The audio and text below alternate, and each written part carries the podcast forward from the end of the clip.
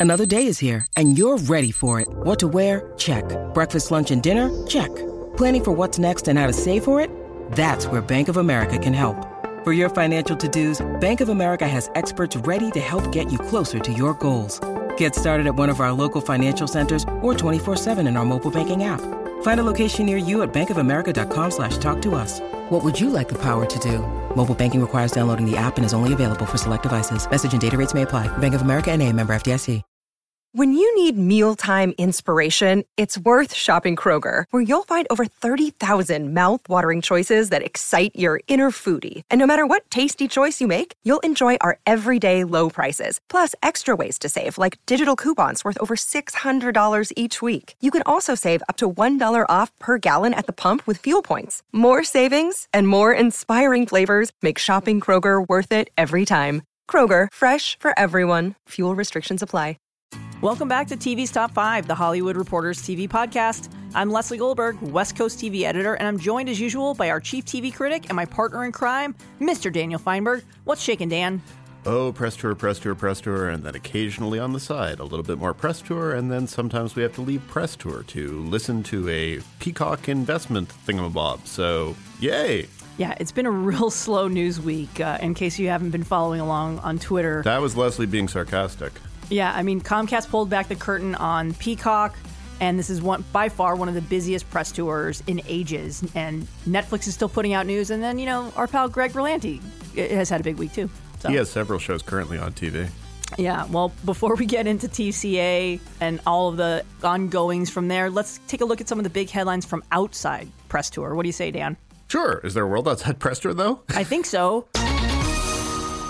I think starting off, there were Oscar nominations. Wait, is that in our purview or It's not, but oh, come on, okay. the show airs on TV, Dan. We've talked about it before. Fine, that is true. And we already discussed last week that they are going hostless once again. And of course, there were the usual wide assortment of snubs. And fortunately, many of the people involved have been coming through press tours. So we got to ask Awkwafina how she felt about the the conspicuous snubbing of uh, both The Farewell as a movie, its director, its writer, her, her supporting actor colleagues, etc. So she was fairly I don't know, philosophical. I guess the way that they probably look at it is that it was a little movie at Sundance and they were surprised it got the attention it did. So who needs Oscar attention? But The Farewell deserved attention, darn it. Yeah, and um, on, uh, over on the casting front, uh, there was a big shocker in the world of Grey's Anatomy, which, at least to me, is still important. Justin Chambers, one of the, the last four original series regulars from season one and the pilot, leaving. And he's already filmed his last episode.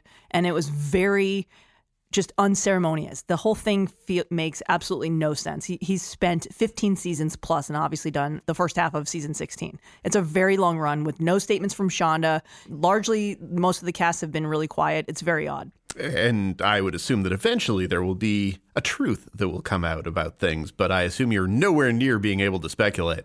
I am not able to speculate. I have made some calls, and I I will say no one is talking within, within the world of Shondaland. So, well, I mean, it's pretty remarkable, honestly, that a show that is in its 16th season still had four people who have been on since the very beginning. So that's Chandra Wilson, James Pickens, and Meredith Grey. Yes, Ellen Pompeo. I yeah. understand that she does, in fact, have a real name. It's just sort of blanked on it. I was amazed I was able to come up with the other two. Yeah, me too, actually, Dan. I think you got a little. I think we both have a little press tour brain going on. So, in other casting news, Mark Paul Gosselaar will return for three episodes of Peacock's Saved by the Bell revival, and we will have, of course, much more on Peacock coming up after headlines. Oh, so much more. In other castings at Amazon, Richard Madden and Priyanka Chopra Jonas will star in the Russo brothers global event series, which now has a title. It's called Citadel. Over at Starz, Method Man has joined Mary J. Blige in the in the cable network's Power spinoff. M E T H O D man. M E T H O D man. Oh, sorry. Uh, Whatever. I want it again. I sang last week. I'm singing this week. Listen, if you're gonna sing every week, I'm just gonna stop talking because I'm here for all of it, Dan. In any case, Method Man joining Power. Um, anyway, so yes, uh, let's see. I like reading this week in Greg Berlanti news. Uh, so In this part week, one, so part one of this week in Greg Berlanti news. busy week for Greg Berlanti as opposed to all of those really quiet weeks for Greg Berlanti. Netflix has renewed his Penn Badgley stalker drama You for a third season. So get ready to stay in love with that crazy, crazy man. Elsewhere at Netflix, Big Bang Theory co-creator Bill Prady has signed an overall deal with the streamer. Prady's had been without an overall deal for some time now, but it's a good get for them. It's a veteran showrunner. He's going to create new projects, a lot a lot in the, the world of sci-fi, and he'll groom up-and-coming writers. And he's had quite a career. And in showrunner exits, Lizzie McGuire creator Terry Minsky has departed the Disney Plus update after the streamer filmed two episodes and decided to go in, quote, a different creative direction and put a new lens on the show. So that's very upsetting news for most of your Generation Z and millennial colleagues. Additionally, Amazon's Jack Ryan is bringing in its third showrunner ahead of season three, with Vaughn Wilmot replacing Paul Scheuring. No drama there. Well, with all that out of the way, let's dive into this week's top five. Number one. Leading off, and before we get into TCA headlines, Peacock formally pulled back the curtain on its launch plans with a two hour presentation to investors. These are presentations, Dan, they're becoming so frequent. We had Disney and Apple TV Plus and HBO Max and you know, Peacock is the latest one, and then whatever Quibi is eventually going to probably do. What did you think of, of uh, the Peacock presentation? And we can get into some of the actual facts afterwards, but seeing as how it ended about 20 minutes ago. Yeah, no, definitely becoming accustomed to the rhythms of these presentations, which are a little bit like circadian rhythms because they put you to sleep very, very quickly. Um, yeah, definitely it is worth noting that these presentations are, of course, for investors and people of that ilk, and not really and truly for people of our ilk. So it's not supposed to entertain us when they talk about concepts like ARPU. I don't know what ARPU stands for, but I love saying ARPU. Uh, but yeah, you know, they've basically they've they found their various themes and they repeated them ad nauseum. And so the key theme that they wanted to go with is uh, is free. And so free. And that was what I was able to take away from that is that this is going to be free, except I'm probably going to end up paying for it. yeah, basically, if you are a Comcast subscriber, the service is free. It will have ads on it for free. And they made a big point of saying that episodes will be have a grand total of five minutes of advertising per per hour. Per hour which is interesting. And if you're a Comcast subscriber and you don't want the five minutes of ads per hour, you can pay $5 for an ad free service. That is on top, though, of the $5 that you would be paying for the premium version of the service. So to but get that's the... if you're, yeah, this it's, it's, yeah, it's a little confusing. It's $5 additional for the premium service and then $5 additional for ad free. So it's $10 if you want premium and ad free. Eh, I don't want to say it's wholly confusing because that would be HBO Max. I still don't have a clue what's happening with that at all. I disagree. I think Peacock is more confusing because and it's because of this tiered pricing structure that whatever you're going to pay, if you're going to pay premium or you're going to have the, the low end, whatever they're this just plain old Peacock, they're going to put different types of programming in every bucket. So if you want, I would presume a high profile show like Battlestar Galactica or Dr. Death, which got the strongest applause in the room. I would imagine those are going to be in the top tier. So you'll have to pay to get those. So oh, it's basically a premium streaming service. It, I'm not sure that's how I read what they were saying. I but I could be wrong. I I don't imagine because they want it sounded like they really want people to emphasize the freeness so that you can actually watch ads. But I I would be surprised if you had to pay $5 to get the top tier things, but it was hard to tell from the way they were putting it. They yeah. a lot of the things that are of most use to consumers were not things they wanted to discuss. Like they didn't want to talk about what the rollout plan is involving original scripted programming. That was just not a thing they wanted to directly get into, but we do have launch dates. So yes. what were the launch dates? If you're a Comcast subscriber, it launches April 15th. If you're not a Comcast subscriber, it launches around the Olympics, July 15th, nationally. So that this is a domestic only service to start, similar to many of the other streamers and how they launch too. And what we also learned as part of the presentation is they're going to get a huge chunk of the Dick Wolf library. So they're going to get the entirety of Law and Order SVU, that's 21 seasons and counting, select episodes from the flagship series Law and Order, select episodes from Criminal Intent, and all three Chicago shows. So Chicago PD, Chicago Med, and Chicago Fire. Sources say that the deal is worth between 300 million and 400 million. So we're going to just start a new segment that's called They Make How Much? As part of the Dick Wolf deal, these shows will be non-exclusive to start. Hulu, for example, continues to stream Law and Order SVU has and has the full library there and they quiet, quietly renewed that deal. I believe one of the Peacock execs mentioned that a lot of these deals will be up in two years. So the goal will probably be to eventually have everything on their service exclusively. So Yeah, definitely it does them no good to have lots of the things you want already existing on Hulu. Uh, but that's how these things go. A lot of the things I thought were most interesting were the things they emphasized in terms of sports because they're launching this out of the Olympics because they really, really want people to watch Olympics programming through Peacock. They promised such things as exclusive events, live events, events earlier, documentaries, etc. Then they also mentioned lots of premiership soccer games and other things like that. So, you know, they were trying to hook you in various and sundry ways. Uh, I think perhaps the most interesting thing that they talked about was what they're going to be doing with their two late night programs. I thought that was kind of fascinating, actually. Yes, both uh, Jimmy Fallon and Seth Meyers shows will be available on Peacock hours before they premiere on NBC for the first time. Yeah, at 8, at 8 p.m. Eastern time. So if you wish to watch late night in prime time. Before prime time, that's five o'clock our time. It Pacific. is five o'clock our time. Um, so you know it's your best chance to watch a late night show in prime time since the quality days of the Jay Leno show. So uh, good times, NBC. Good times. yeah, and you know, look, they have had a slew of other straight to series announcements. They had there's one a comedy from Tina Fey. They picked up Punky Brewster series. They uh, rolled out a, um, a, really interesting looking six show development slate with with projects from Amy Poehler and Norman Lear and Mindy Kaling. Plus, they're developing a MacGruber comedy with Will Forte. There's a lot that they're doing. Um, one thing that I thought was odd as part of this presentation was something that they didn't mention, and that is, and filed this under they make how much, is Seth MacFarlane. He just signed on Friday he closed what sources say is a $200 million overall deal with NBC Universal, taking him out of his longtime home at 20th Century Fox Television. He's going to create and develop new projects for Peacock and other cable networks as part of the NBC fold. Sources say he's particularly interested in developing for sci fi, which is like, I mean, that's cool for sci fi because they definitely need something flashy, but yeah, that, that's a huge deal for them. I mean, he's created a multi billion dollar franchise and he had no part in the Peacock presentation. I guess if he didn't have something specifically that they wanted to use as the tip of the Seth MacFarlane iceberg to announce, that makes sense because it's not like they're getting his library. So you know they're no. getting they're getting the future concept of Seth MacFarlane much more than they're getting things that he actually is associated with with people. I mean they're get, they're getting the Seth MacFarlane of the Orville. So yay.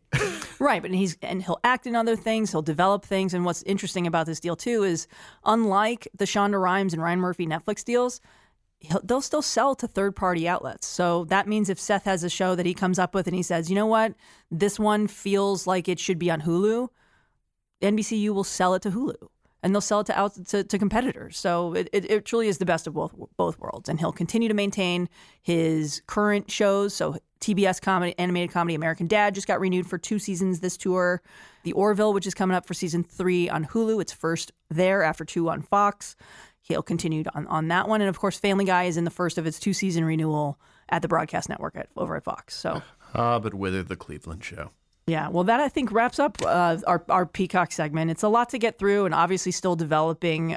Many more stories to come as people find uh, find different angles on this one. But my big takeaway is that they're not trying to compete with the likes of an HBO Max or a Netflix, but instead Hulu and even YouTube. Definitely, that is who it sounds like they're competing against. It's still a little perplexing to me, but ultimately, these things are all just going to come this spring, and we're going to sit in a corner and cry. that takes us to our second topic this week, Dan. It's almost time for us to see daylight again. TCA is in the final stretch, and there has been a lot of news. Number two. I'm going to say that again. There is a lot of news. It feels like those two weeks around the holidays where nothing happened. This is like penance for not working those two weeks. I worked a lot of those two weeks. I didn't. There was no news. Nothing was happening. But now it's all happening. I've never seen anything like this. This is like, it's truly peak breaking news. Well, let's get to some of it. Uh, up first at Amazon, Amazon, among other things, picked up Jack Reacher to series. I asked them about whether they were going to make a commitment to actually casting someone six foot five and between 210 and 250 pounds to play Jack Reacher as opposed to Tom Cruise. And Jen Salke said that they were going to put in a lot of effort to looking and that they knew that there were big shoes to fill, but she didn't exactly say that they were going to do it. According to my Twitter feed, uh, popular contenders to play Jack Reacher include uh, Holt McCallany, who, um, who is now available after apparently Netflix is not moving forward with the third season of Mindhunter as of now. Not technically true. Um, so they do want to make a third season. David Fincher is busy doing another project for Netflix, and they didn't want to hold the cast to their deals, which would have been troublesome for them to book other things during this this kind of iffy period. But everyone involved wants to do a third season. It's just you know, this is a, a, case where you have a producer who steers the creative on this that can't and doesn't want to juggle multiple things. So imagine if Greg Berlanti said, I'm only going to do this Green Lantern show and I don't want to do anything else right now because this show is so important to me. That's what's happening here. So it's not that Mindhunter is canceled. It's just kind of, it's in limbo like a lot of other shows. I appreciate the clarification, and surely the listeners do. And mostly, he still is available to do this because it's not coming anytime soon. But then again, people also suggested such contenders as Armie Hammer and cousin Greg from Succession, which probably not going to happen. Still at Amazon, they set overall deals with Brad Pitt, Steve McQueen, and uh, Gael Garcia Bernal and Diego Luna. And they announced the Lord of the Rings cast, headed by a bunch of people you probably have not heard of, but all of their names are in our story over at thr.com. Speaking of streamers, over at Warner Media, they had their first very, very full day across the company with presentations from HBO Max executives. They had TNT and TBS, and there was a lot going on. So, Steven Soderbergh signed an overall deal with HBO and HBO Max. Adam McKay has a scripted anthology focusing on climate change that uh, Kevin Reilly compared to Black Mirror. Over at TBS, um, we already talked about Seth MacFarlane's American Dad getting picked up for two more seasons. That takes us through its its 18th season in 2022 and 300 episodes. Goodness gracious. Yeah. And we'll have more on Seth's busy January shortly. Over at TNT, sound the train, Dan. Snowpiercer has a premiere date May 31st. Why is that significant? That's significant because it's been in the works for five years. Two showrunners, two pilot directors, two networks, and it's renewed for season two. So, you know, we asked the showrunner, Graeme Manson, about the delays at uh, the top of his TCA panel you know, there was a little spin in that, but uh, I'm happy to report that we did sit down with him for an upcoming showrunner spotlight, and he was very good. And that'll be available on this podcast in, say, five months? In so, May. It's coming in May. So try to get your enthusiasm up. It's coming in May, assuming that the show sticks to a May 31st premiere date, which totally we believe it will because, you know, why would they lie? Yeah, and it'll definitely premiere on TNT. They still have what four, you know, four or five months to decide that it's actually better for HBO Max. But uh, I digress. One other big takeaway from Kevin Reilly's time before press, uh, you know, I asked him about the status of the Friends reunion special. Still a maybe. They they all want it to happen. Obviously, we talked about you know that this is not, nothing is set in stone and it's going to rely on everyone's schedules. But yeah, it's still being worked out. And then also be, still being worked out is the fate of Audience Network and DC Universe. Too. And, and Cinemax. And Cinemax. Doesn't look good for all, any of them. Obviously, we know that you know they pulled the plug on Audience Network. Reilly said they're still considering if those originals are going to move to Max. DC Universe already has at least one original that's moving to Max. That's Doom Patrol, and it's going to have a dual window on Max and DCU. And with Cinemax, what they said was that they're basically playing out the string on the shows that they already have and have already been ordered, which, to the best of my knowledge, mostly means Warrior. And Jet. Uh, Jet is sort of in limbo. I don't think it's been officially canceled or anything else. So it's out there. And it sounds as if there will be no future new Cinemax originals, which means Cinemax is just going to sit there showing movies, which, yeah. you know, it worked out well for a number of years. So. Yeah. So it goes. Well, let's move on to the Viacom CBS owned networks. And it was a parade of networks coming through here under that umbrella, Dan. It was indeed. So over at Showtime, Shameless has been picked up for the 11th and, the important part, final season at Showtime, which is also returning Work in Progress and the L Word Generation Q for season two. As someone who is still very much enjoying Shameless, it's time. It's been time it, it, this season could have very easily been, you know, the, the following the family of and how they adapt to, losing Emmy Rossum. You could have ended it here. The season's not been particularly great, but I'm not a critic. I'm only a fan. So.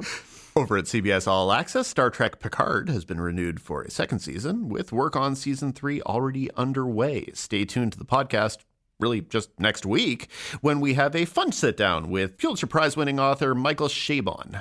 We've done a lot, Dan. Lots of showrunner interviews. There's a lot of breaking news, tons of panels. It's been a really busy tour beyond the, the headlines. So, speaking of CBS and one of the bigger headlines out of the network, which didn't have an executive session, Alex Kurtzman, who uh, obviously is producing Picard, is teaming with CBS to develop Clarice, a Silence of the Lambs TV sequel written by, yep, Alex Kurtzman.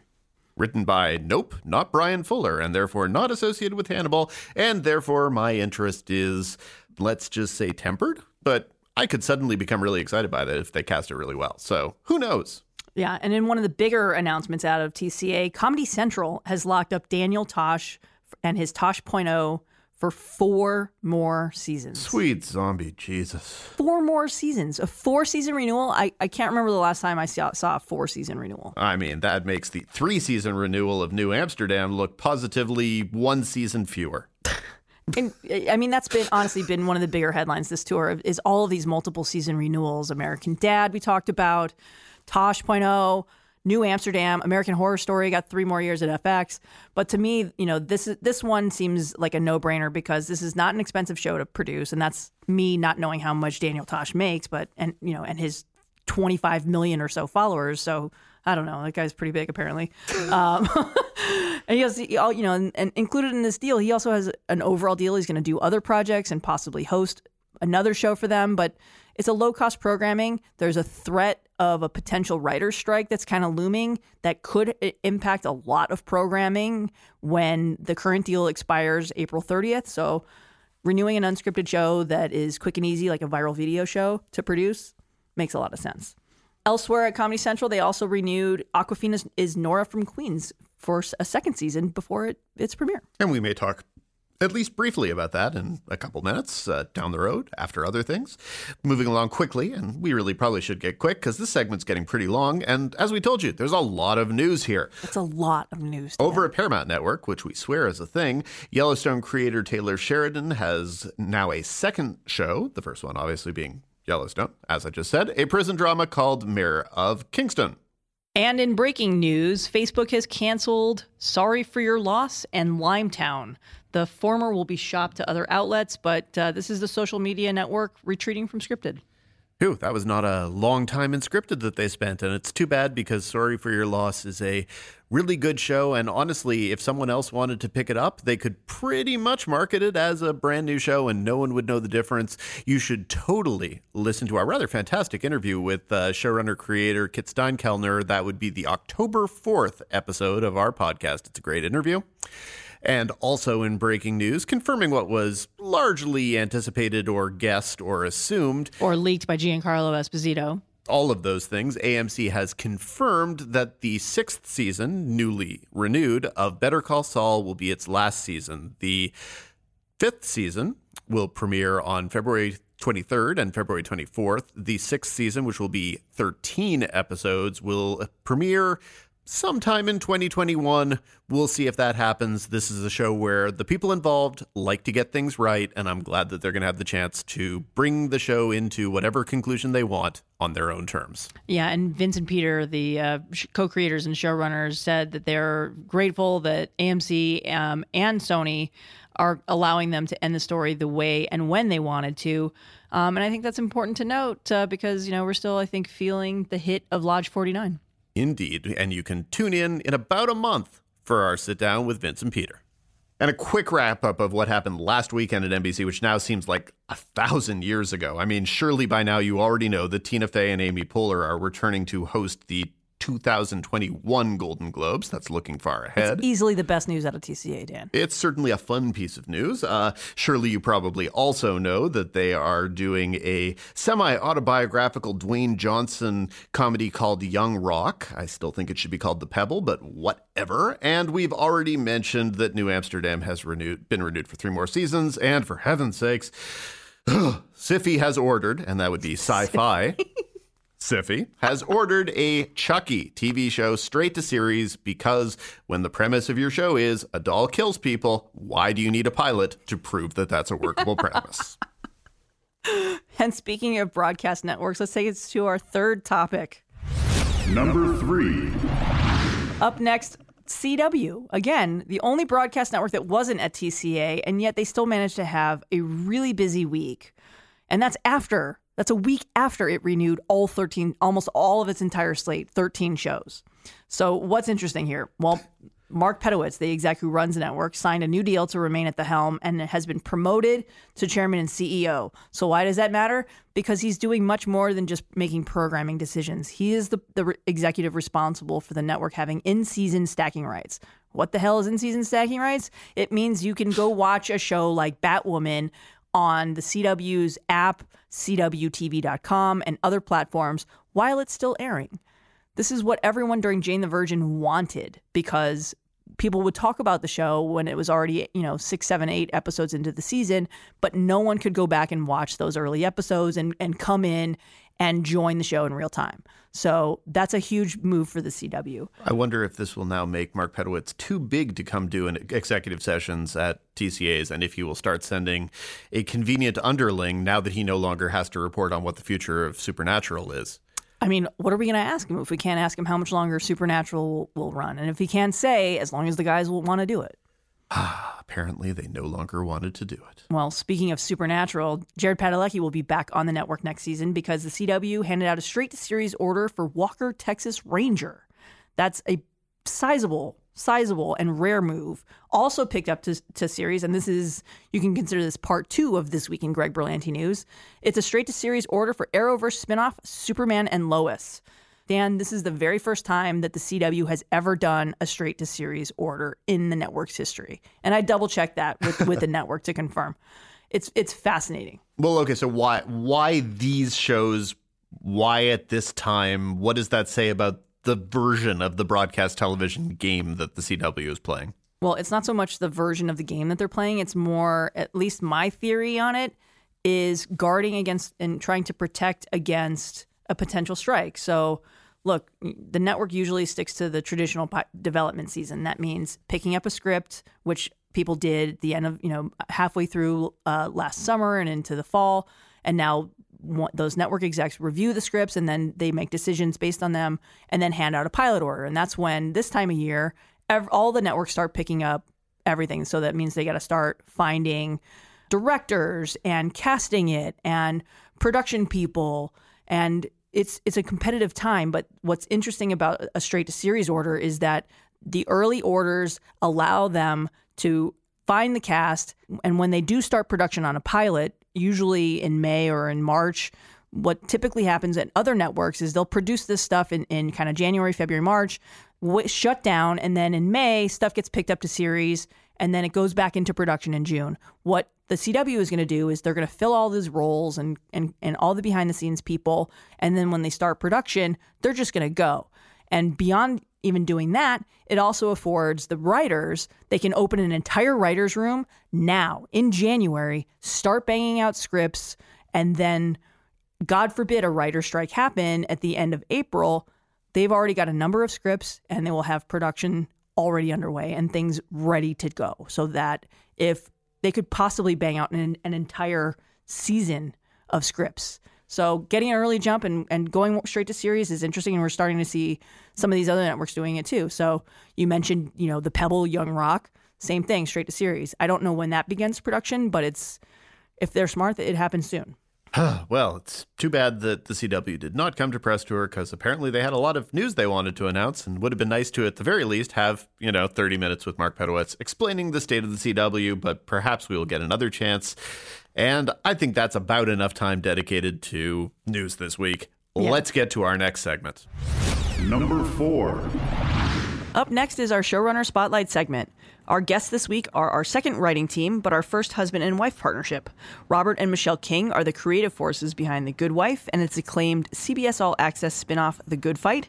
Their current network show, Evil, on CBS, is one of the most acclaimed broadcast dramas in years. Next up, they're working on Showtime's Bryan Cranston limited series, Your Honor, giving them shows on broadcast, cable, and streaming. Our guests this week are Robert and Michelle King. Welcome. Thank you for having us. Our greatest pleasure. So we're heading towards the end of the first season of Evil, and the show has been on this run of rather nightmarish, intense, hallucinogenic episodes, which are not usually adjectives that I attribute to shows on CBS. I'm curious from the beginning, did they know where you were going with this and what were the conversations you've had along the way, letting them know, okay, what started off as a procedural, we're going elsewhere? Michelle, that's. I mean, I think they knew we were going to delve into some strange territories. They may not have thought it was going to go as deep as they did. I mean, the ones we always compare it to were shows on network like Hannibal. So, I mean, in that sense, you know, the warning was there. It was truth in advertising. I would say it's structurally more peculiar than they may have known or that we knew when we started. But at no point have they balked. I mean, no one has said, "Oh, can you get a little more average?" N- never at all. Well, it's funny you mentioned Hannibal, and obviously that's a great comparison, but that's a great comparison that will make TV critics, creatives, and probably about 10,000 people out there happy. but it's not the kind of comparison that a network is immediately going to say, oh, yeah, let's do that. So obviously you did not pitch it as that, right? We did not pitch it as that. But we pitched it as what it is. I mean, that there were these two characters and that they would have different points of view and that we would be looking at these unexplained things that the Catholic Church would be sending them out to, and they knew what they were getting into. I think that what they thought, and it's true, it probably is. It is warmer because a there's a obviously a good wife element to it, and in that it's a Julianna Margulies kind of character who has children, who's trying to balance work life and home life. You know, there are all those elements. We hope we do them differently, but I think those are the things that maybe keeps it in the realm of something sympathetic. Just staying on the evil track for a second, you know, this is a short order series. And, you know, when CBS later last year announced that it was picking up all of its shows for additional episodes, you guys got a season two order. This is this always going to be a short order series? And is that kind of how you are approaching broadcast at this point in your careers? Yes, unequivocally. We did not want to be doing 22 anymore. we did on on Good Wife, we did uh, 22, and then the first two years we did 23. And I think the bottom line is, I think Damon Lindelof said it when he looked back at. He never understands now how we did it. I think we're the same way. We it, it's unclear, although we're doing 23 episodes this year. If you If consider a good if you fight and add the two shows, good but luckily we're evil. not good on Yeah. math. so, but to answer your question, yeah, we are very definitive that it's going to be We pitched shorter. with CBS saying, you know, we'd only do it if we could get 15 or fewer. Well, it's funny because we've talked about the serialized elements, but it is a show that, at least in the middle part of the series, did have a lot of standalone procedural episodes. And I think you guys do those really well. And I'm curious where your hearts kind of lie in the serialized versus procedural storytelling. we're probably people who tend to run in the other direction of where everybody else is at it for good and bad. In this case, everybody's heading towards stream this idea that I'm doing an eight hour movie. And every time I hear that, I just want to fall asleep because I don't want to go to eight hour movies. I don't want to, because I know there'll be two or three peaks, episodes that I'll put aside and go, oh my God, that's the best thing I've seen. But there's just, when eight hour movies are two to three hours for a reason. Um, and so I guess we're people who, the pretentious way to put it is there's some lovely Milan Kundera books, the Book of Laughter and Forgetting, which are series of short stories that add up to be a novel, but they're short stories and you could take them individually. And I do think that's a more exciting way because you're watching something that you know have a beginning, middle, and end that will be an experience unto itself. And yet, when you watch all of them together, there's another experience that there is there too. And that's what evil will be. We're not we haven't you haven't seen the last episodes yet, but it is meant to be a full experience when you see all of them. And I think that is a fun challenge to us because we seem to be drawn to it. And what's nice about procedural elements in a show is it allows us and the writers to explore something that's caught our eye in the news or whatever, that suddenly you can make an episode about that as opposed to this long overarching story that you've decided on three months prior.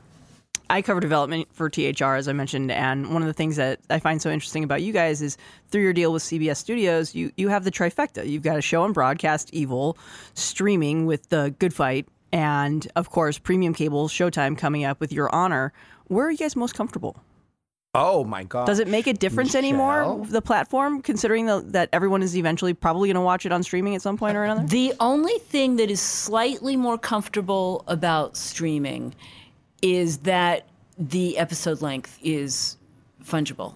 You know, you're not stuck. But that said, in terms of content, we're pretty comfortable on all the platforms. We don't live and die with nudity or language. What's nice about network is there are more people viewing it still at this stage. Have you been given information about how your shows are performing on, on streaming? Like, do you know how, what, like what have you guys been told? You know what? It is always terribly opaque, and you all you know is whether they smile at you in the hallway and give you another season. And thus far, we've gotten smiles and seasons. Is that kind of refreshing that you don't have to look at the overnights anymore? It, yeah. Yeah.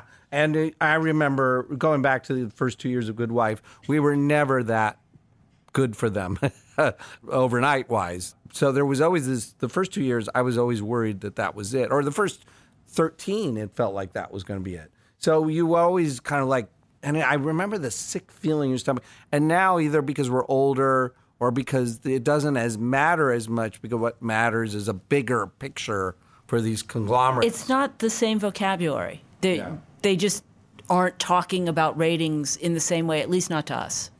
Well, it's also funny, of course, because the ratings that Good Wife was doing in its first couple years, which were sort of bubbly at the time, obviously would make you one of the most popular shows on broadcast television Isn't today. that shocking? I mean, if, if you look at the numbers of a quote unquote hit now, you wouldn't make it past the first commercial, you'd be yanked. But we also have no writers who were in the ER days, and, they, and prior to that, it's all kind of relative to each other. Yeah, I was. Uh, we had Alex. Stupid anecdote, but we had Alex Trebek here for uh, for a Jeopardy panel the other day, and I was glancing because it's the 30th anniversary of the Cheers episode that he was on, and that episode was watched by 37 million people in 1990.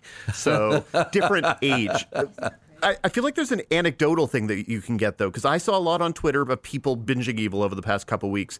Can you get any feeling for that, you guys? Uh, we had been told they, they put it on all access, evil now on the on the good side of the fire of the good side of the money wall. What is The it paywall. called? Paywall. Paywall. Isn't that terrible? The In good front, side in, of the- in front of the front of the paywall. paywall. They basically made it easy for people to watch it free. Right. Exactly. And I think what we'd heard it was like, you know, they were melodramatic about how good it went. In a good way, it makes you feel good because, I mean, uh, w- we didn't want to kind of suddenly get on a network just as it was like falling apart and, and taking on water. It was like the last lifeboat off the Titanic, and then here we are in it. Uh, so you want you want it to be accessible. You want shows to be accessible, and on all access, on Good Fight, it always felt like it was such uh, like a gated community. I think Emily Nussbaum called it, and I think that's.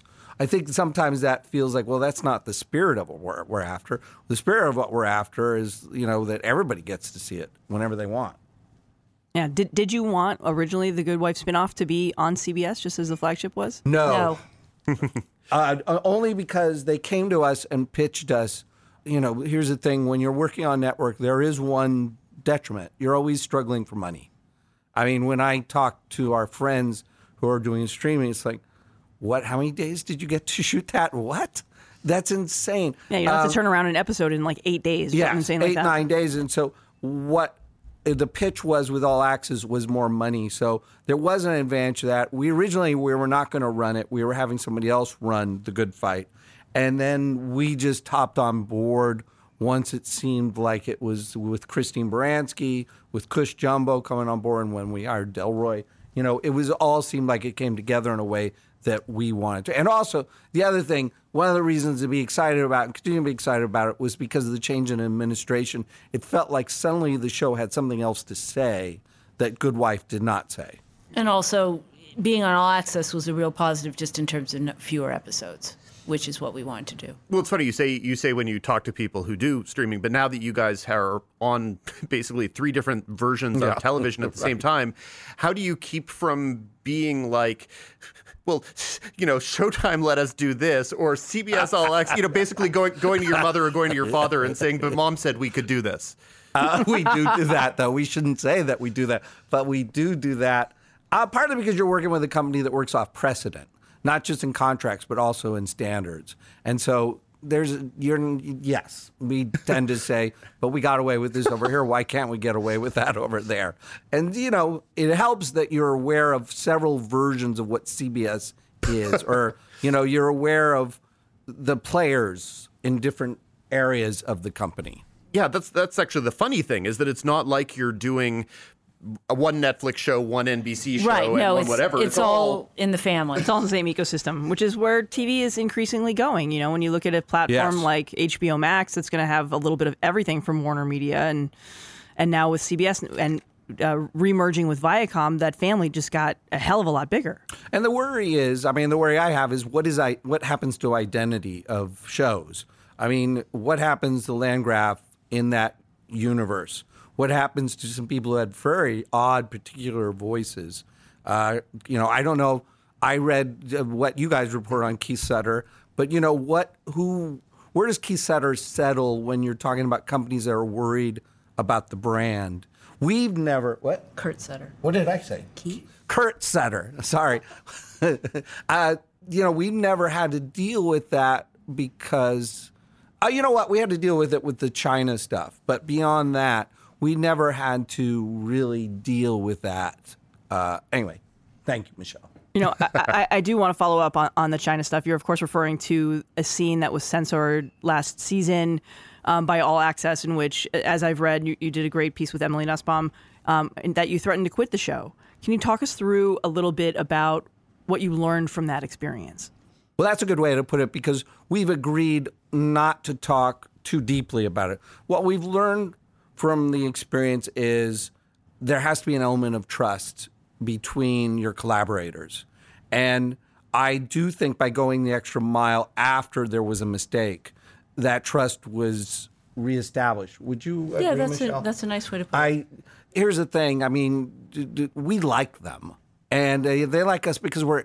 In, as people, we tend to be inoffensive. we're not the people. You're not Kurt Sutter, is what you're saying. We're not Kurt Sutter or Keith Sutter. We are.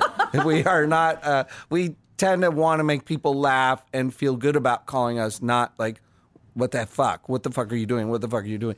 and so I do think there was a reestablishment of trust after that because we've always been amazed what we've been able to get away with. But that the China thing had gone so far up to the date of broadcast that was such a late reversal. It it really needed to reestablish. Okay, there's no way Michelle and I could have played that differently, right? Yeah. And, and you asked, what did we learn? In some ways, not that much. Because in terms of process, there wasn't much we could have done differently. We're we're not the folks that try to pull something on the network. We're the ones that call ahead of time and say, "We're considering this area. If you are uncomfortable with it, there's no point in moving forward." Now they never say we're not comfortable with it. But we we get in front of ideas that we know are going to be potentially controversial. So, you know, we've continued to work the way I mean, ever since the second season of Good Wife, we started with a kind of cunnilingus scene between, yeah, uh, between Peter Florrick and Alicia Florrick. And so there were a lot of calls ahead of time. We're doing this, would give us some warnings about how to shoot it, anything, and we'll be, you know, careful. But we're doing it, and this is the reason why it makes sense within the narrative to do it. We're not just doing it like blah blah. You know, we we can do this, so fuck you. You know, we wanted to have it have a narrative purpose. Um, So what were what were the notes on that one? uh, do it in a shot that you have a lot of coverage and someone can manipulate. So you know what the director did? No coverage. So there was one shot. And so what we did is we some did some digital manipulation of moving in on the image to be above the waist. Anyway, that was interesting. and then added NPR. Yeah, that was funny. NPR. yeah, they're listening to all things considered. Now, for two people who aren't on Twitter, going back to the Good Wife, you guys have a really have always had a great sense of how, and this has become basically the text in evil, how evil social media is and how awful it is. I- am curious, do you have to go to other people to tell you these things, or is this a situation where you've seen enough to know that it's I, awful? you know, you if you walk down the street, you're aware of what social media is doing, as opposed to needing to follow it every moment. I, you know, it's interesting because not being in the thick of it for reasons that often seem smart when you see what friends of ours have been involved with, you know, directors who've had kind of toxic fandom kind of come down on them. And when you're not in the middle of it, you actually can explore it a little more and kind of point out some of the things. But I don't know uh, if that, we're not involved with it because we don't really like engaging with. I, I was going to say it's, it's not even it's not even so much a choice. It's just okay. That doesn't hold tremendous appeal to me right now. So I'm not. You know, it's the same reason I don't crochet. But I do think there are dangers with it. Obviously, the show points out a lot of the dangers of social media that come and bite you in the ass in ways you didn't expect. A judge who friends someone on Facebook and then realizes that person is on his jury and the jury verdict is thrown out because of that connection. You know, there's things that um, the shows try to point out all these ways that social media influences you uh, that you don't expect. But I mean, social media we use nonstop when it comes down to asking expert opinions. We we just don't tend to use face. I don't use Facebook. I don't use Twitter.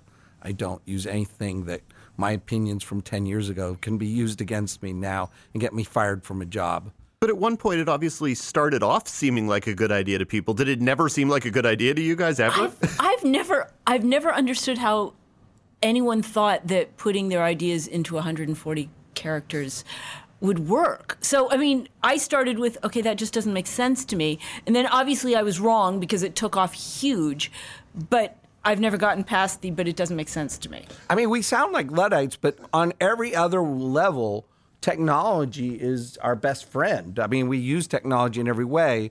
Um, I don't think the show off, I mean, I've never understood why do you want to engage with letters to the editor, which is kind of like if you're writing, then yes, I want the criticisms from people I love, but everybody else, you know, are, they're going to be mean, they're going to hurt me, you know. So I think we, we veer away from too much of that.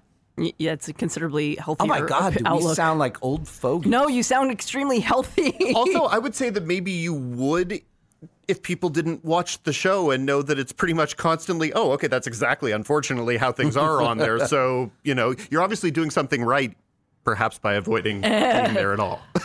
But also, technology goes much further. I mean, the Bitcoin episode, uh, you know, that we had the pride of coming out very early before Bitcoin took off.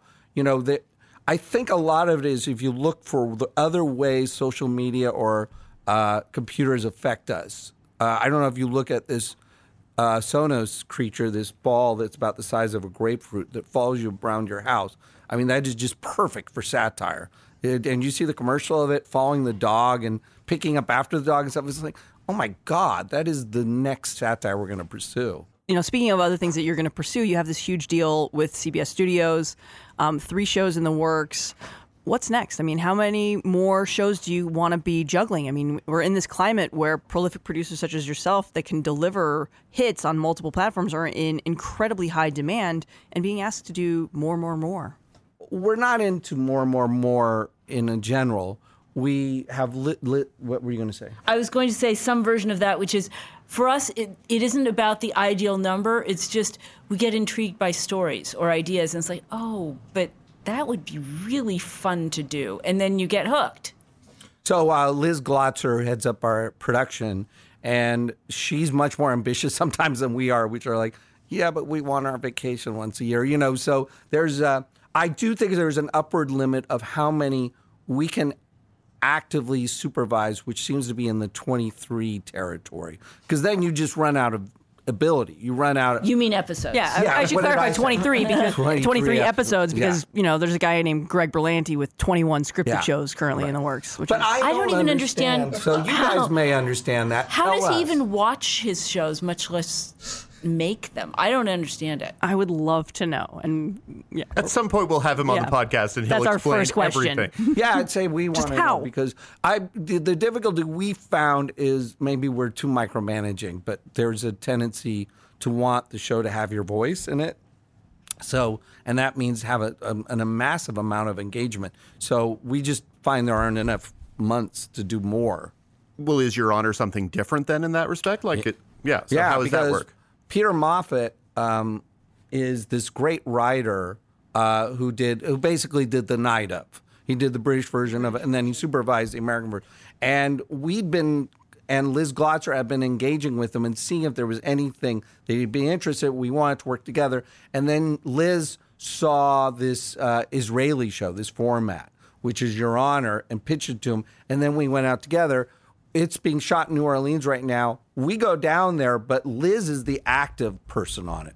We do all the notes on the scripts. We do all the supervise. They're showing a uh, teaser for it t- uh, tomorrow. Tomorrow. So we're supervising that. But uh, Ed Berger was the director of the first three episodes. This great director who did Patrick Melrose, um, and they were a unit that it was like we were kind of benign parents, just going, "Oh my God, you're, you know, I'm going to let you. We're going to let you play because it's great." We just wanted to make sure we talked a little bit about the good fight and the upcoming season, which we've heard is less directly Trump centric. Was that something you always have sort of imagined you would want to get to, or is it simply a kind of self care mental health issue on your part? I think the key is when we started, uh, the writers' room, the first weeks were when Nancy Pelosi said uh, impeachment. And so we didn't know, it wasn't that we thought Trump wouldn't be in the presidency. Of course, he's going to survive this. That's who he is. He's one of those survivors. The question, which was, how do you comment on the current day when the today keeps changing so quickly? So it is a there's a serialized element of the course of the season which goes into the question of how this current administration is affecting our understanding of the law and who needs to obey the law and who does not. You know, I grew up at, or, or came to adulthood thinking if you were subpoenaed to something, you had to go. So there's this comic. But it and appears that that's no longer the case. It's- it's optional. It didn't it's- used to be optional. It's a casual invite. uh, I w- grew up thinking if you were on the stand or if you were under oath, you had to tell the truth. You couldn't keep adding on say, "Oh yeah, I met with this Russian, I met with that Russian, I met." And so a lot of the show this season is so much of our understanding about the drama of courtroom dramas. Perry Mason, all the way, you know, through the Broadway version of To Kill a Mockingbird is all about the idea that there are rules to court that we all understand. You say objection, the judge says oh, overruled, sustained. There are those rules. What happens when those rules start coming unglued? And that is uh, that is what we probably the thing we're closest to is catch twenty two in that way. This a world that is absurdity because it has a rule at the center that is absurd and has a vicious circular logic to it. And that's what this season. I mean, that sounds esoteric. Obviously, it's supposed to be funny, and the actors are all good, and there's sex, there's violence, and so on top there is this sense of what has happened to our world when the rules don't seem to apply. Not even. I mean, obviously, it's going to be very bad for people. What does it do to drama if you don't have if you have a tennis game and you can drop the net and just kind of hit it back? That's kind of seems to be what's going on. Well, I mean, the way I look at, at these two shows is kind of the good fights theme is if you look out the window each morning and everything makes you angry, what do you do? And evil's theme is if you look out in the morning and everything makes you terrified, what do you do? but if you watch them back and forth, you might sort of wonder how do you get out of bed in the morning at all? I, I'm curious what um you know what keeps you guys going and from all appearances in relatively good humor. Uh, it helps to be able to write about it, and and to be able. And now I'm being serious. To be able to go into a writer's room with seven other people who are obsessed on these issues, who are some of the smartest people I've met, and be able to talk about it. That's helpful. And I think comedy. I mean, comedy is a very good. I mean, probably the one of the most accurate books probably about World War II, and one of the funniest is Catch Twenty Two because not the series, which I don't think got that humor, but the book is just very funny, but also very ac- accurate about the absurdity of life. So, uh, absurdity is not a bad way to grab on to what's happening today. We're all kind of holding on to, you know, we're in the back seat of a drunk driver. I mean, he's not a drinker, but a father who's like a drunk driver who's, and we're just kind of braced. And at a certain point, you have to look at the sights and just go, okay, I'm in for the fate I'm in for. At least there's an element of absurdity, and the lights are pretty as they skid by, you know, are rushing by. Uh, you guys don't have like a sort of heartwarming show about a guy and his puppy in your back pocket that you really, really want to make for, again, self care. No, but we do have a puppy in an upcoming episode. It might be the cutest puppy you've ever seen. See, that's a tease. I like that. a- And then we kill it. No, no, that is a joke. That is a joke. Uh, you know, you know, touching on on the good fight. You know, um, how much longer do you see the show going? Do you have a, a larger plan? I got to think how November goes. Um, I do think this show is very specific to a period of time. You know, it is that thing about, you know, live in interesting times. It was a show that started cynically, which is okay, All Access needed a show because uh, probably I think Star Trek wasn't ready yet. And so they they just needed a show and they thought uh, people like The Good Wife, can we spin it off? And, you know, it even started, you know, I think in kind of prosaic ways. And then when the current president won, there was like suddenly there was a meaning to what the show was about. And I think it would be, if that meaning's still there, there might still be a reason for the show.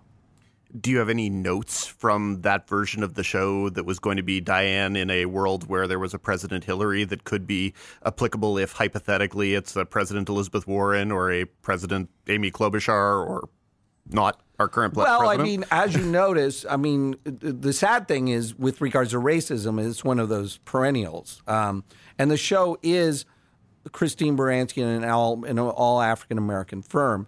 There is that. That is, I think, an interesting. As long as you keep peeling away different parts of what racism. I it was last year. I think one of my favorite episodes was this "Mothering While Black" episode, which didn't just end there, but kind had very progressive people looking at their intrinsic racism in the hiring and firing in the company and in the pay in the company, and then even you know the African American CEOs, partners, were looking at that that infected their thinking about how they paid. So I think it's seen as long as you can. Uh, we're doing an episode this year that you know was inspired by Slave Play. You know that play on show on Broadway. Broadway. Yeah, that. And so as soon as you can find different elements of how that experience is played out, and not in a pretentious, preachy way, I think there'll be reasons for the show to exist. What is your process? I'm just curious about that because we've had we've had writing pairs on before, but we've never had a husband and wife writing pair. So, how do y'all do it? a lot of things get divvied up. We're both in the writer's room much of the time. Robert gallops ahead and is more involved with the scripts.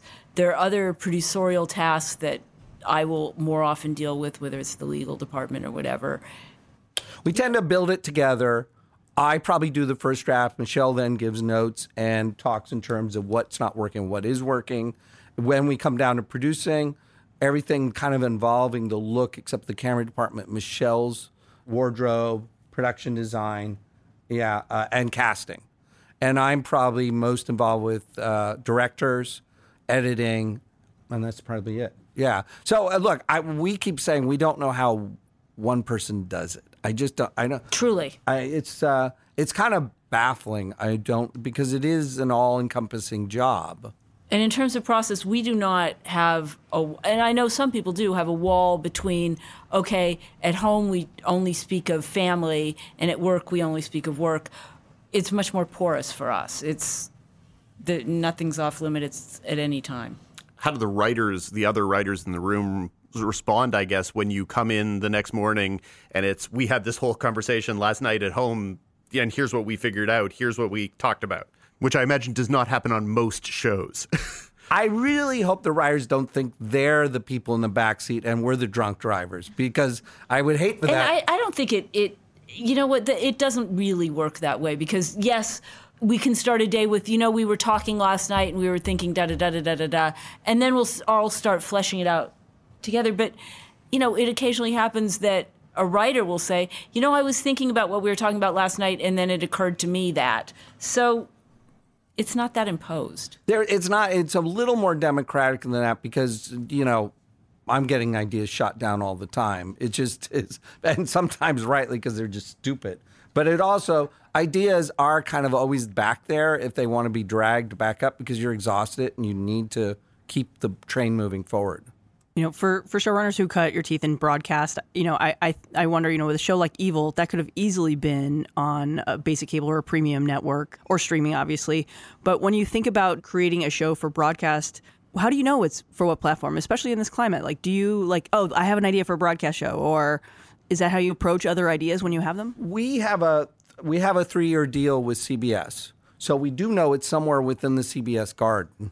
We uh, did not want to do a network show as in 22 episodes. So we went to CBS and said, we, you know, we could think of ideas, but we really can't do that. If would you be fine with it? And David Stapf, who's our, you know, real rabbi over at Who runs the studio? he runs the studio. He's amazing to us, and he's one of those people who encourage us which direction to go. Uh, he thought it would work with network, so we pitched to them first, and then they seem to Yes, they, they're more savvy about the marketplace than we are. We or we assume they're more savvy about the marketplace, and and we'll oftentimes we'll just come to them with an idea, and then say, where do you see it belonging? I mean, occasionally we'll, you know, if for example it were period, you know, chances are they're not going to want to put that on broadcast, but you know, otherwise. And I think basically, with your honor, we had this. We asked them. They wanted to go wide to the town, which meant to go to all the streaming. And we did. It wasn't even go to And we did. Yeah. And there was kind of uh, Showtime was the best offer. It wasn't like oh we were pushed to go to Showtime. It was like show. They, there were a lot of places interest, but Showtime uh, stepped up the most. But are they no, we, we are not. hour? We are not looking at, at the lineup of CBS Viacom opportunities and, and targeting. Checking them off. the Maybe list. we should be, but we're not. But do you have another broadcast show that you want to do? There are three more shows we want to do of ones we've created, but I don't know if they're broadcasts. I, it seems like one might be Showtime and one might be All Access, um, but for no good reason other than that Julie Mack over at All Access would probably like this, you know, and uh, Gary Levine over at Showtime might like this. Um, and and when you think about developing, you you know you said you like to do you know between twenty and twenty three episodes per year. That would kind of presume that at some point you're going to start to mentor, or if you or continue to mentor other up and coming writers who can execute your your vision. How important is that to you guys right now? Well, it, it- we've had a lot of people in our writers' room who are running shows now, which is wonderful.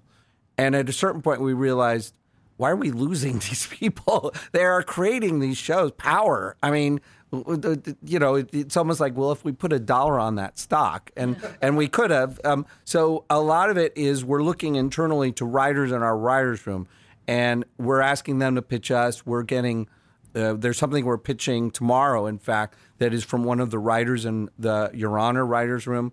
Uh, the bottom line is, it's it's a really good place to start with a base where you have all these writers who are very smart. You can get a sense of their taste when you're listening to what they're pitching all day, and you're dealing how pleasant it is to work with them all day. Because I do think one of the keys for Michelle and myself, we do kind of want pleasant workplaces. It's been uh, I've worked in Otherwise, why bother? We were. I've worked in features so long, which always was unpleasant. It's great to have a place where people do like each other. How much more satisfying is this phase of your career than the feature phase? Because you Oh wrote my God! Was, there's no. It, it doesn't even get close. Features were hard. Features were hard because people didn't trust you. You, we would write, or I would write, a mountain climbing movie that had a Wages of Fear moral aspect, and was really about um, not wages of fear, is of wages of morality. Of okay, is it right to leave this person behind if you can only carry two people, for example? And kept kept raising the wage of that, and then it, you know it turns into an action movie. I mean, you do. The bottom line is you're always trapped by if you're doing a show that is trying to be smart or interesting, but also have genre elements. Movies always sopped it down to just a genre element.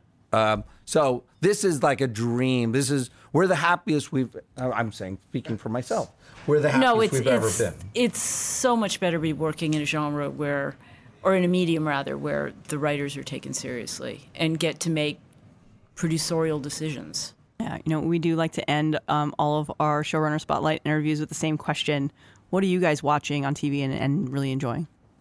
Um, High Maintenance, I think, is one of the best shows out there. Watchmen, obviously, everybody's saying Watchmen, but I, I, it I was took going to say, and to add to what everybody's saying, Fleabag.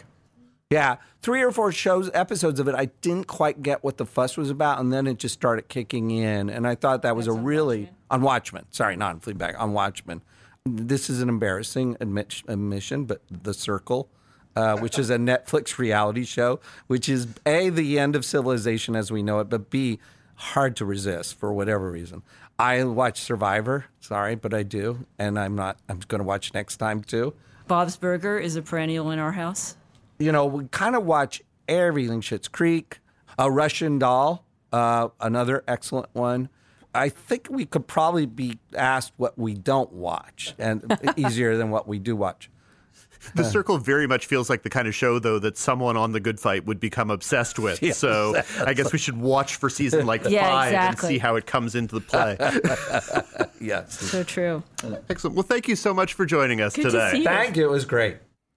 The first season of Evil wraps January 30th on CBS. The fourth season of The Good Fight premieres this spring on CBS All Access, and Your Honor is expected to premiere later this year on Showtime. Number five.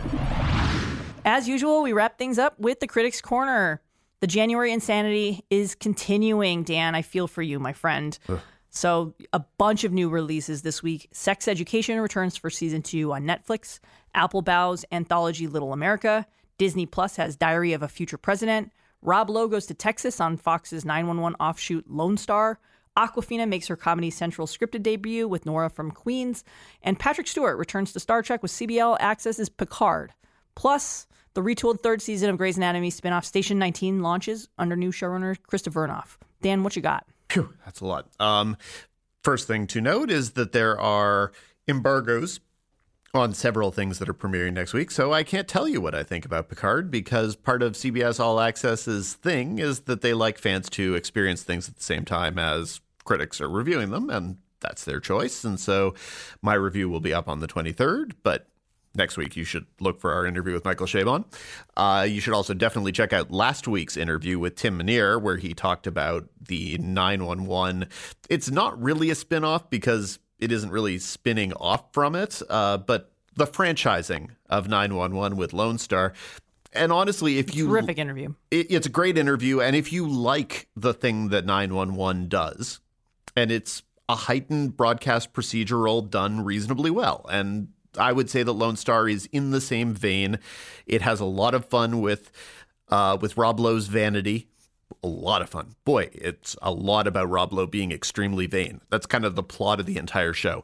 But it, you know, it does some fun things and it, it's in the same qualitative vein as the original. So if you like one, chances are good you'll like the other. But really, there are things for kind of everyone this week. If you have a younger viewer in your life, Disney Plus's Diary of Future President is is charming and likable. Uh, I am very much not its target demographic, and yet I watched five episodes and and really enjoyed it frequently, and never found myself angry or resenting it, which. You know, that says a lot, or at least it says something. Uh, our new colleague, Inkoo Kang, loved Little America. I have not watched a second of it, but I do like to love things, so I'm very much looking forward to it. Uh, I've watched a couple episodes of the new season of Sex Education. I like them very much. I binged the whole thing over the holidays, Dan. That's I loved it. I well- love that show. you get you get to curate your experience a lot more than I do. I watch a lot of stuff, so uh, Yeah, I have a lot of opinions about how much stuff you watch, Dan. well, all has to be watched, or some of it has to be watched, or who knows. Anyway, Sex Education, it's a really good show. Um, and I loved the first season and liked the couple episodes I watched. And if you like Awkwafina, and you've enjoyed her scene stealing roles in movies like Crazy Rich Asians. Uh, I would not say that her work in The Farewell exactly prepares you for her Comedy Central show, but she's fantastic in that movie. Uh, Awkwafina is Nora from Queens on Comedy Central premieres next week, and it's it's likable and funny and It is occasionally very funny, and I see how, given some time, and it's already been renewed for a second season, as we already mentioned on this podcast, it could become a a worthy successor to Broad City. Uh, it is it is funny. She is very good. The supporting cast is very strong, including uh, B.D. Wong, Saturday Night Live breakout Bowen Yang. It's it's a, it's a solid launch to a comedy, which is sometimes something to do that's kind of a hard thing and you know sometimes you're like oh you have to wait five or six episodes for it to get good this is it's not great in the five episodes I've seen, but it's good and it it's funny. You'll laugh a few times. Um, I believe you've checked out st- uh, Station 19, which I certainly have not. How is its new season? Um, I actually liked it, and I've only seen the one episode, the season three premiere. I will say, and keep in mind, I, I stress this in all the time, but I'm not a critic. I'm just a Grey's Anatomy nerd. But I checked out of this show very early in season one. It was not for me, and I say that you know sad because I loved Private Practice and was in for every episode of that spinoff. But this new take under Krista Vernoff, it, it's got the urgency of Grey's Anatomy. And maybe that's just because it, it resolves the big cliffhanger from the, the Grey's Anatomy midseason finale. But I really liked it. I, I, the characters feel engaging. You know, the two shows coexist quite well into this one-two punch. Obviously, Station 19 at eight, and Grey's Anatomy now pushed back to its original time slot at nine it works. I'm very much interested in watching more of Station 19 to see if it's something that I add to my DVR. And that was Lesley's Critics Corner. Yeah, and we'll have more with showrunner Krista Vernoff about both shows on the site um, next week. One thing she didn't talk about, however, was Justin Chambers because, well, the interview was done before that happened. So, one thing she didn't talk about was a thing that hadn't happened yet. Yeah, well, that feels like a very good point to wrap things up. I'm tired, Dan. Is is this is a lot, and we still have. Let's see, it's Thursday now as we record this. Friday day at TCA, Saturday TCA, and a half day Sunday with Apple here. So home stretch, my friend. I see the light at the end of the tunnel. Well, thank you for listening to TV's Top Five, the Hollywood Reporters TV podcast. We'll be back next week when we'll be joined by Star Trek Picard showrunner and Pulitzer Prize winning author Michael Chabon. Until then, subscribe to us on all of your various podcasting platforms. If you like us, rate us. If you really like us, write a little review. It helps spread the word of mouth. Come say hi to us on the Twitter. We're always happy to hear from you, whether you have questions, comments, or concerns. If you have actual questions, though, and I mean like serious questions that you want us to answer, you can email us at tv's top 5 at thr.com we have not had any lack of news the past couple weeks, yeah. but one of these days it'll it, be time for a mailbag I, I segment. think we should do a mailbag next week. Well, news permitting, we'll see. Yeah, we'll see. If you have questions about anything that happened the past couple weeks, this would be a great time to email us. Until next week, Lesley. Until next week, Dan. Let's get some rest.